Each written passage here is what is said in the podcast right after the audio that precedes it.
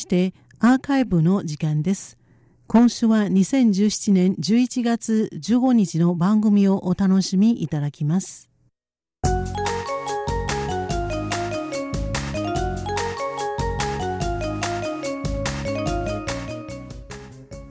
リスナーの皆様、ようこそティールームへの時間です。このコーナー、担当は駒田です。現在日本では少子高齢化もあり労働力不足が叫ばれています。こうした中外国人の雇用は増えており昨年2016年の10月末日本で働く外国人の数は初めて100万人を突破しました。今年の3月からは高度技能を持つ外国人の永住許可要件の緩和がされるなど人材の確保を進めています。台湾はまだ日本ほどの人手不足ではありませんが大きな問題があります。それはホワイトカラー人口の赤字問題です。現在合法的に台湾で暮らしている外国人はおよそ70万人いますがこのうち58万人は肉体労働やホームヘルパーいわゆるブルーカラーの労働者です。そして本人は仕事をしていない外国人の家族や子供を除きますと台湾で働くホワイトカラーの外国人は3万人余りなんです。今年5月末の統計によりますと最も多いのが日本人で8575人アメリカ人が5251人で続いています。ホワイトカラー人口の赤字問題とは何でしょう？海外から台湾に働きに来ているホワイトカラーが3万人である一方で台湾ではなんとおよそ72万人のホワイトカラーの人材が海外で働いているんです。単純計算しますとマイナス69万人の赤字となっています。もちろん台湾のホワイトカラーが行う仕事と外国人のホワイトカラーが行う仕事が全て一致するわけではありませんが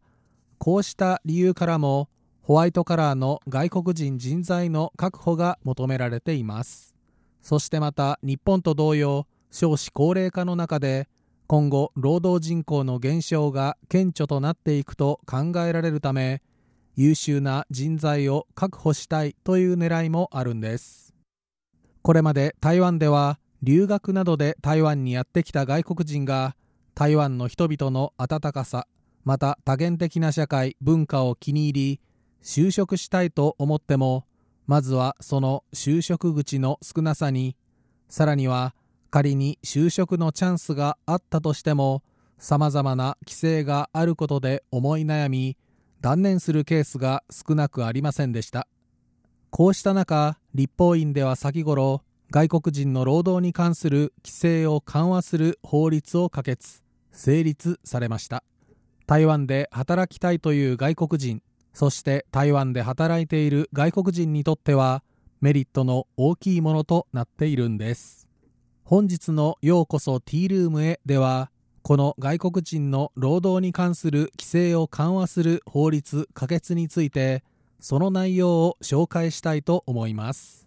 この法律は外国専業人材延覧雇用法と言います。専業人材というのは専門能力を持った人材のこと。延覧というのは延長の延手辺に観覧閲覧の欄と書き人材をリクルートする募集するという意味です。今回の規制緩和の法律可決のポイントは大きく分けて3つです。1つ目は就職ビザ居住に関する規制の緩和。2つ目は配偶者子女の居住に関する規制の緩和。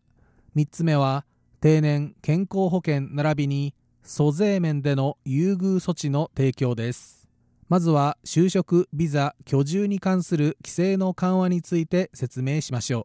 台湾で働く外国人にはその専門能力のレベルにより一般専業人材特定専業人材そして高級専業人材の3つに分けられていますが今回特定専業人材ハイテク経済教育文化芸術スポーツ及びその他の特殊な専門能力を持つ人材であるこの特定専業人材については就業ゴールドカードという身分が与えられ自由な職探し及び転職の自由が保障されるようになるんです。これはどういうことかと申しますとビザが切れ帰国しなければならないことを恐れ労働環境の悪い企業でも歯を食いしばって働き続けることはなくなるというわけです。そしてこれらの特定専業人材に対しては労働許可の期限つまり1回のビザ申請による雇用期間が従来の最大3年から5年になったほか台湾で職探しをするためのビザ6ヶ月間有効の給食ビザも新たに発行されるようになります。また外国自由芸術工作者と呼ばれる芸術家や芸能人などは従来は労働許可は会社を通して行わないといけませんでしたが個人での申請ができるようになりました。そしてアメリカのグリーンカード永住権に相当する永久居留証の取得者にも嬉しい変更があります。これまでは永久居留証の取得後も毎年台湾に1年間183日以上居住しないと永久居留証が翌年執行するというルールがありましたがこれが撤廃されたんです。続いては配偶者子女の居住に関する規制の緩和です。まず永住権に相当する永久居留証を取得した特定専業人材の配偶者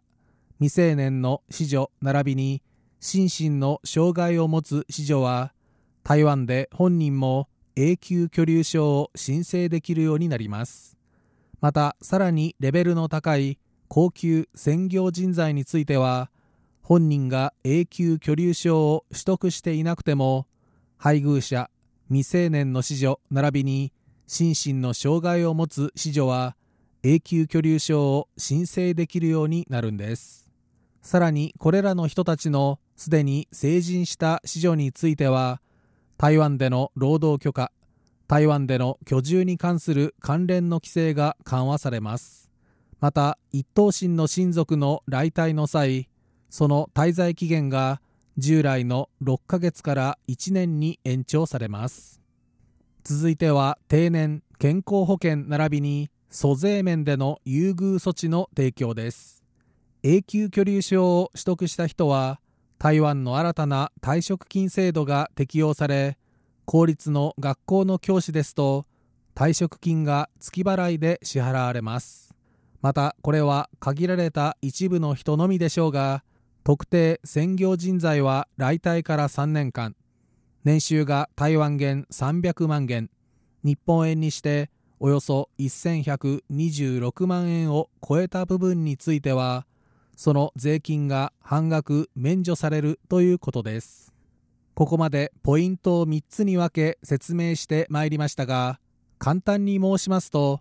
ビザ居留保険税金退職金などさまざまな点で外国人の労働者またその家族に対し優遇措置を提供することで就業環境生活環境を改善する目的があるんです。